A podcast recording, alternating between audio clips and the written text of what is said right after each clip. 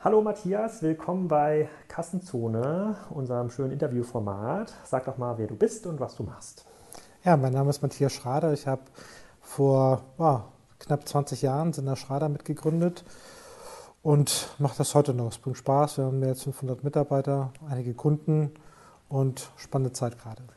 Genau, das ist sozusagen die, das Thema heute ist so ein bisschen Transformation, so klassische Fehler, die Unternehmen äh, äh machen, wenn sie größere IT-Projekte ähm, vor sich her schubsen. Ähm, das passt eigentlich ganz gut, weil du warst eines der, ich glaube, entweder das erste oder eines der ersten äh, Kassenzone-Interview-Objekte.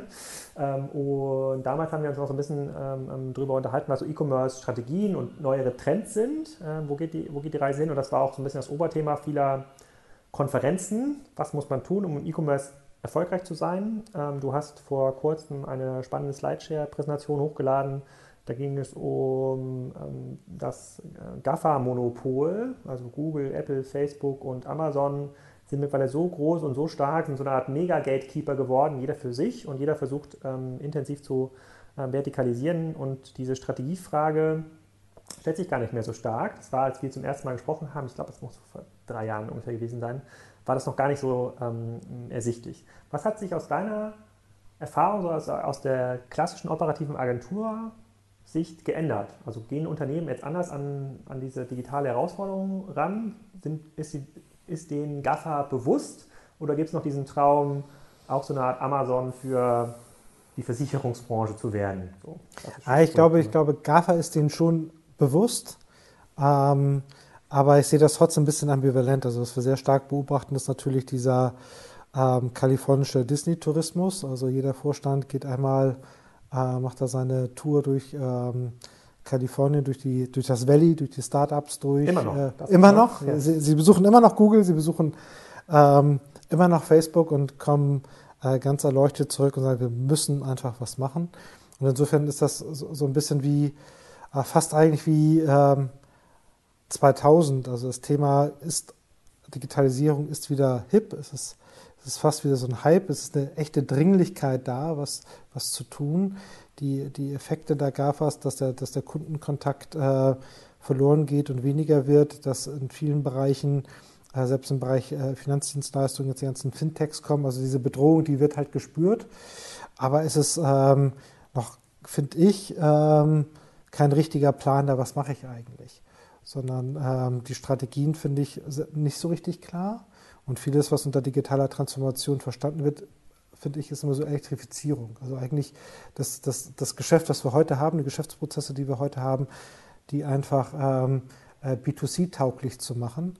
Ähm, ich glaube, das Schlimme ist, und das haben wir im Handel halt gelernt, dass das halt nicht taugt. Also nur wenn ich schaffe, mein Geschäft irgendwie einigermaßen B2C-tauglich zu machen, ähm, ähm, heißt es lange noch nicht, dass ich die Bedeutung, die ich halt im stationären Handel hatte oder meinetwegen im Mail-Order-Geschäft, dass ich die auch in einer digitalen konkurrier oder in einer digitalen Welt aufrechterhalten kann. Okay, dann trennen wir mal zwischen diesen beiden Branchen. Nehmen wir mal einmal Handel. Da wird mhm. der, unter, der Handel ist jetzt schon deutlich stärker unter Druck und viel länger unter Druck, als das die Fintech-Branche ist.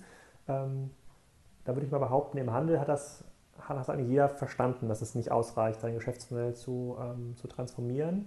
Ähm, als wir noch sehr stark das E-Tribes-Geschäft gemacht haben, dann sind wir auch mal mit dieser Handelsexpertise zu den Unternehmen gegangen, würden auch zu einer Bank gehen und sagen, naja, guck mal, was, äh, was Otto und Co. gelernt haben, so einfach ist es dann doch nicht, das Geschäftsmodell online zu bringen. Das betrifft euch jetzt auch. Ist das nicht beim Fintech der Fall? Also wenn, wenn ich mir sowas angucke, was ähm, Mint oder auch PayPal oder, oder, auch andere machen, die den klassischen Banken über ihr hohes Volumen mittlerweile schon Geschäft klauen, gibt es tatsächlich keine Strategie, die so eine, so eine große Bank hat. Ihr habt ja relativ früh schon angefangen im Direktbankengeschäft auch die ähm, IT-Seite zu betreuen. Da hat sich irgendwie gefühlt seit Ende der 90er strategisch nichts getan.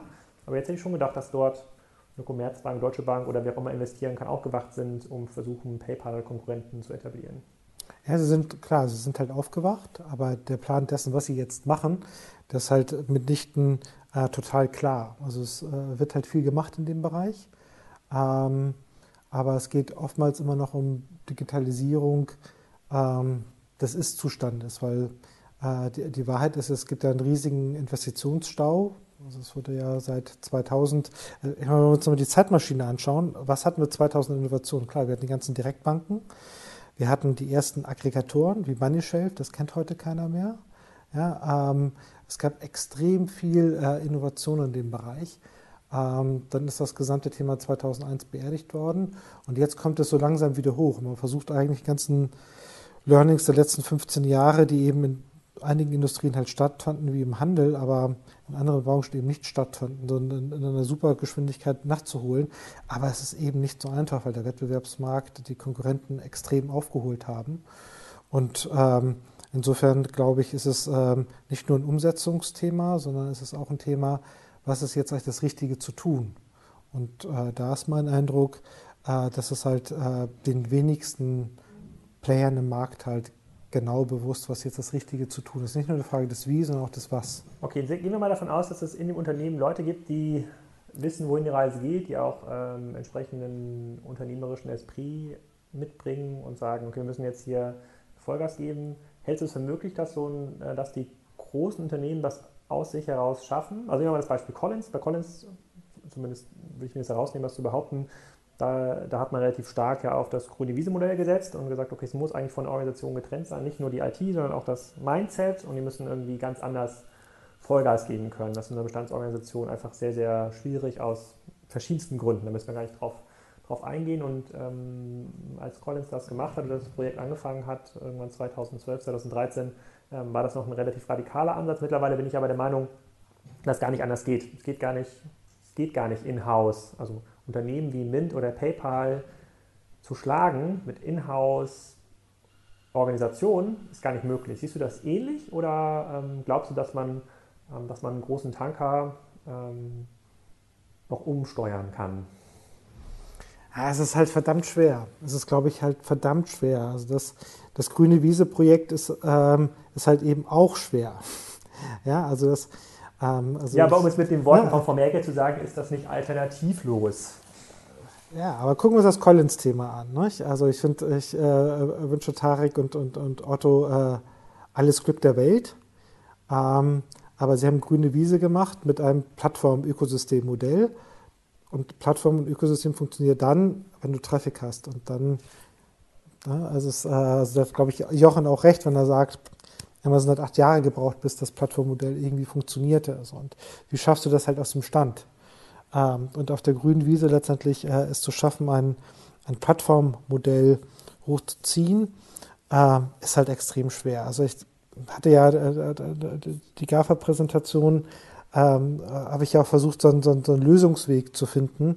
Wie schaffst du es eigentlich, eine Relevanz zu bekommen über ähm, eine entsprechende User Experience und, und wie schaffst du es, Services zu entwickeln, die dich eigentlich an die Plattform halt binden. Und ich glaube, ein, ein Momentum fehlt in der Präsentation und dieses Momentum, was da fehlte, ist, du musst in der Lage sein, ähm, Services Dritter und Angebote Dritter zu integrieren, weil das ist ja das, was am Ende des Tages halt die, die alle Plattformanbieter machen, von, von, von den GAFAs bis zu über Spotify und so weiter. Sie bauen Plattformen in dem halt Drittservices sehr stark ähm, integriert werden und integriert werden so, dass es halt für den einzelnen Kunden einen echten, relevanten Mehrwert hat.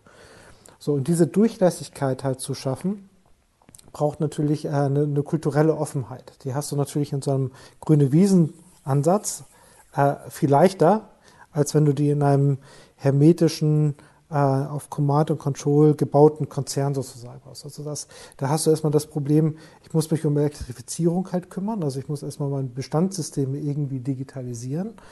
Ähm, das ist natürlich eine riesen Herausforderung und gleichzeitig halt noch noch offen sein, Drittservices zu integrieren, weil du dich ja immer als Nabel der Welt siehst in diesen großen Unternehmen. So, das, ist, das ist ein Riesenproblem. Machst du es auf der grünen Wiese, hast du das Problem, du hast diese kulturelle Offenheit Du hast äh, ein API-Verständnis, du hast irgendwie ein Netzwerkverständnis, hast aber eben noch nicht dieses, diese kritische Masse letztendlich halt an, an Markenbekanntheit ähm, und an Traffic.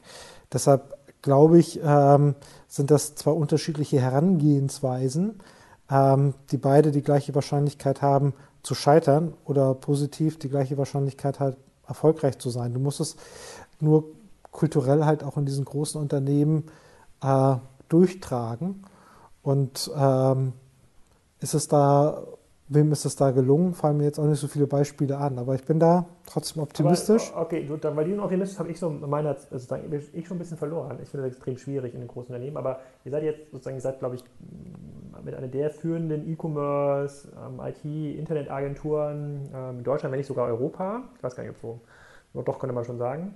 Ähm, und wenn einer ähm, sozusagen an Ausschreibungen teilnimmt äh, für große Projekte in Konzernen, dann, dann sicherlich ihr. Ja. Was sind denn so die gängigen Fehler, die ihr da beobachtet? Entweder also innerhalb des Ausschreibungsprozesses, aber auch dann innerhalb des ähm, Projektes. Also woran scheitern auch ambitionierte Projekte? Weil ich glaube, also was ich nicht glaube, ist, dass es an der Ambition mangelt. Alle wollen so sein wie Google oder Facebook. Und es gibt mittlerweile auch ja. erhebliche Beträge, die dafür bereitgestellt ja. werden. Das war vor drei, vier Jahren anders, als wir gesprochen haben. Ja. Also gibt es so gängige, gängige Missverständnisse in solchen Projekten, denen ihr immer wieder begegnet oder gegen die ihr wieder ankämpfen müsst?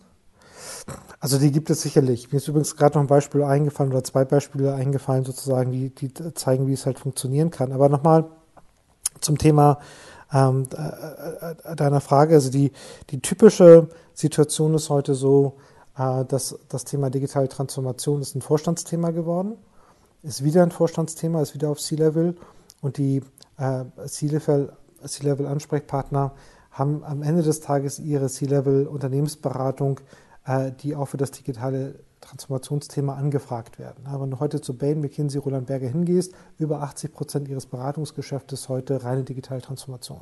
Das heißt, es werden diese Beratungsthemen sozusagen werden verkauft und dann letztendlich geht es halt nur noch in die Umsetzung. Machen wir Insourcing oder holen wir einen IT-Integrator oder holen wir eine Digitalagentur, die es dann halt sozusagen umsetzt. Und du arbeitest dann am Ende des Tages ähm, auch auf einer reinen Umsetzungsthematik und das auf äh, Projektideen und, und Strategien, die eigentlich schon sozusagen Murks sind, die nämlich oftmals heute nur das, ich nenne das immer Elektrifizierungsthema haben. Also nicht die Veränderung letztendlich halt des Geschäftsmodells und aus einer. Ich nehme als, ich nehme als Beispiel, wenn sozusagen, wenn wir ähm, angefragt wurden, da ging es dann oft darum, dass man den Außendienst digitalisiert und mit Tablets ausstattet, damit genau. man nicht mehr Katalogen aber das, Elektri aber das ist Elektrifizierung. Okay. Hm? Na, also wie kriegst du sozusagen jetzt den Bleistift und, und, und ähm, den, äh, das Papier letztendlich halt digital. So, das, ist, das ist eine reine inkrementelle Effizienzverbesserung. Ja. Ähm, das ändert oftmals aber noch nichts letztendlich an dem Geschäftsprozess selber.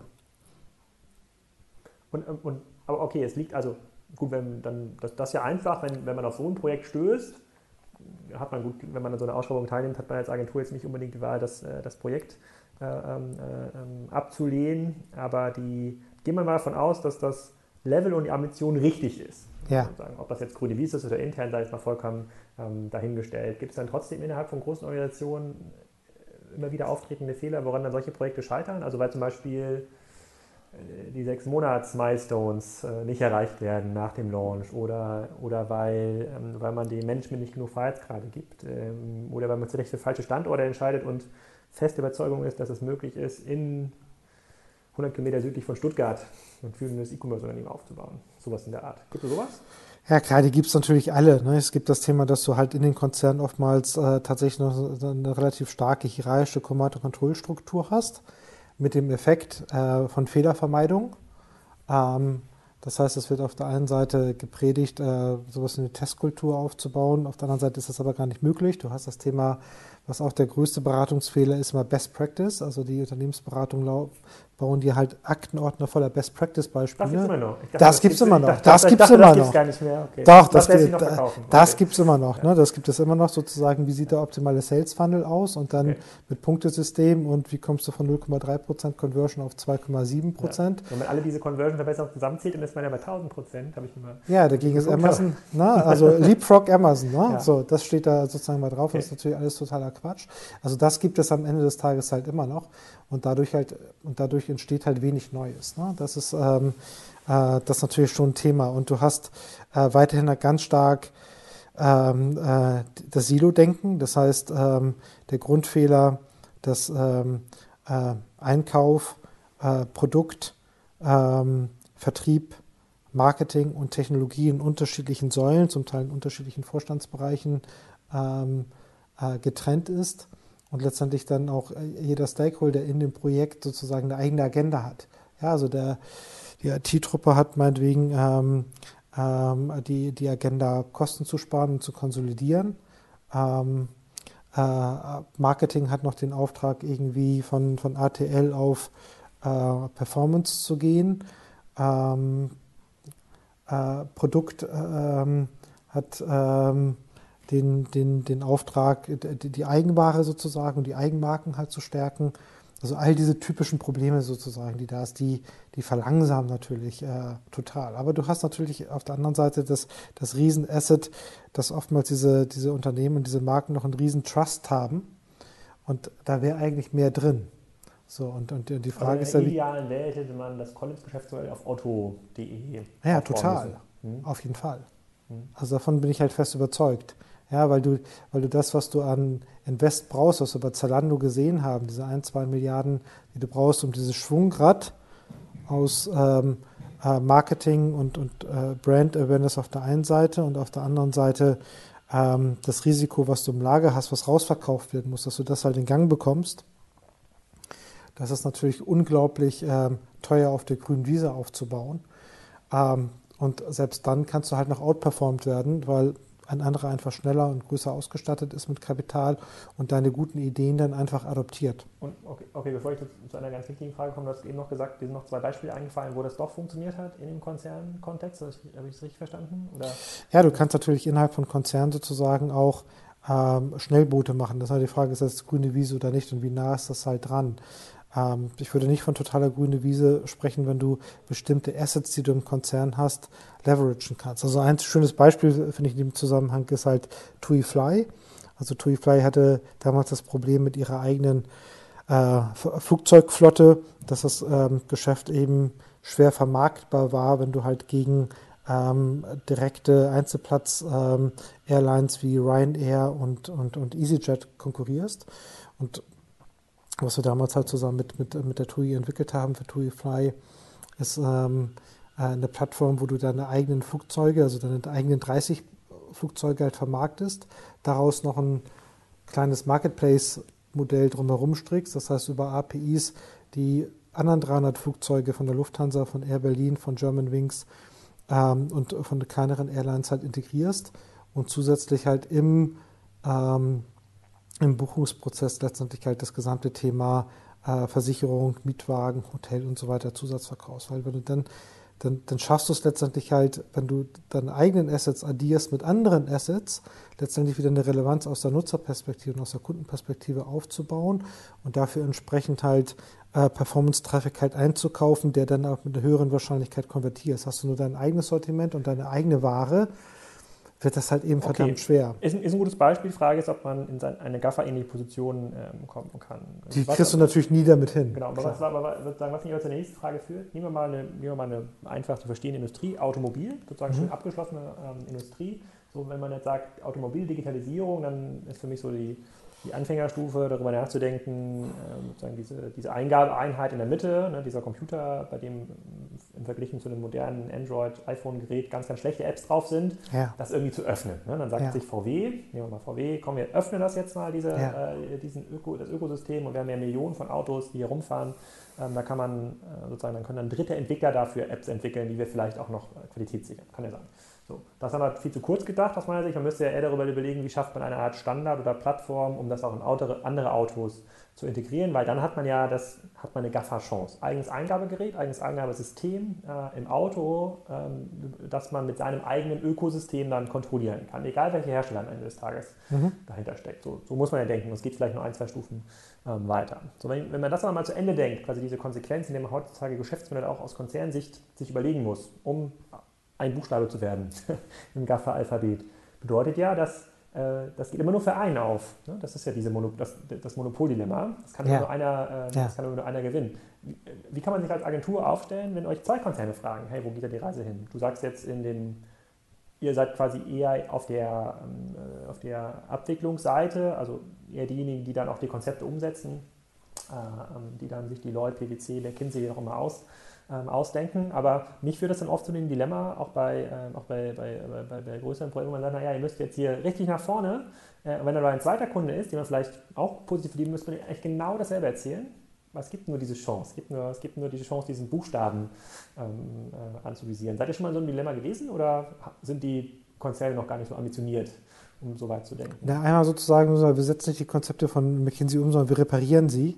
Ja. Und ähm, weil ähm, oftmals mit diesen Konzepten einfach nichts äh, anzufangen ist und sie, die, die, Unternehmen da keine Chance drin haben. Aber du hast natürlich recht, also alle äh, äh, netzwerkbasierenden Geschäftsmodelle sozusagen laufen natürlich sehr schnell in oligopolische Strukturen rein. Das ist, das ist halt ganz klar. So, und, ähm, aber ich glaube, dass das ist gar nicht das Problem der meisten Unternehmen. Also die meisten Unternehmen haben gar nicht die Ambition, äh, Monopolist zu werden, sondern sie wollen einfach nur ihr bestehendes Geschäft halt retten und, und, und retten, ne, retten. Ähm, ähm, und sie wollen halt weiter in den, in den bekannten ähm, Wachstumsraten halt wachsen. Und ich finde, das, das ist erstmal sozusagen legitim. Und jetzt zum Thema Automobil. Klar, also das ist natürlich ein, ähm, äh, ist, ist das halt ein Riesenproblem. Wie sieht der, der, der, der, der Vertriebsprozess eines Autos aus? Wie sieht der Servicekonzept aus? Und wie sieht die In-Car-Experience im Grunde genommen aus? Ne? Und da stecken natürlich die, die Automobilhersteller in einem doppelten Dilemma, weil der User selber, der will natürlich sein Android oder sein ähm, iOS ähm, äh, erweitern. Das soll auf dem Screen halt stattfinden. Und ähm, das Unternehmen sagt, nee, nee, also das, was ich hier an Safety-Technologie gerade aufbaue und das, was ich an selbstfahrenden Fahrzeugen halt habe, das ist halt Core IT und Core Smart, smarte Intelligenz. Ähm, so, und das ist die Frage, wie baue ich da eigene Koexistenz auf, dass halt beides funktioniert, also dass ich mich reindocken kann äh, mit meinem iOS-Gerät und auf der anderen Seite aber letztendlich äh, der Absturz einer App das Safety-System nicht abschaltet und die, die Haftungsfrage auf einmal im Nirvana landet. Okay, aber halten wir fest, äh, bevor wir zur allerletzten Frage kommen, ähm, bisher ist noch keiner so ambitioniert, also es gibt noch keine, wir sind noch nicht in die Situation gekommen, dass zwei Riesenkonzerne so super ambitioniert waren aus der gleichen Branche, dass man diesem Dilemma. Nee, also das äh, Problem hätten wir gerne. Ja, ja das ist ein Genau, und jetzt vielleicht die allerletzte Frage, wir haben auch sozusagen gar nicht mehr so viel Sendezeit. Ähm, die ähm, äh, diese Thematik, GAFA, Transformation, äh, sozusagen Monopol, nicht Monopol, ist ja in Deutschland auch nicht immer positiv belegt. Äh, ähm, die äh, finden wir das auch für Next? Ist das ein Thema, was ihr spielt dieses Jahr auf eurer Konferenz? Also klar, also das, äh, das ähm, werden wir spielen. Wobei ich glaube, dass das, das Thema GAFA und was du eben gesagt hast, dass das ähm, Monopolthema in Deutschland ähm, ähm, zweischneidig gesehen wird. In der Tat, also was ja schon lustig ist, dass wenn man sich die GAFAs mal anschaut, dass der Marktanteil der GAFAs höher ist als in den USA. Also Google hat einen höheren ja, Marktanteil. Das ja, auch schon so. Und, und, und, das ist halt super interessant. Also in keinem Land dieser Welt wird Google so kritisiert wie in Deutschland. Und in keinem anderen Land hat Deutschland, äh, hat Google eigentlich diesen, diesen Marktanteil. Ja? Also offensichtlich, offensichtlich ist es so, dass die Deutschen ähm, doch was das gesamte Thema Digitalisierung angeht und diese neue Unübersichtlichkeit, die da existiert, einfach einen starken Partner brauchen, dem sie vertrauen können. Das ist schon interessant. Den Sie aber nicht immer mögen. Das ist, ein, das ist ein sehr gutes Schlusswort. Ich hoffe, dass das nächste, dass das nächste Gespräch nicht nochmal äh, ähm, drei Jahre dauert. Ich glaube, wir werden das in der Next, bei der nächsten nochmal fortsetzen. Mir sind noch zwei, drei weitere Fragen eingefallen, die wir jetzt aber nicht mehr schaffen, hier zu diskutieren. Vielen Dank für die Zeit. Danke.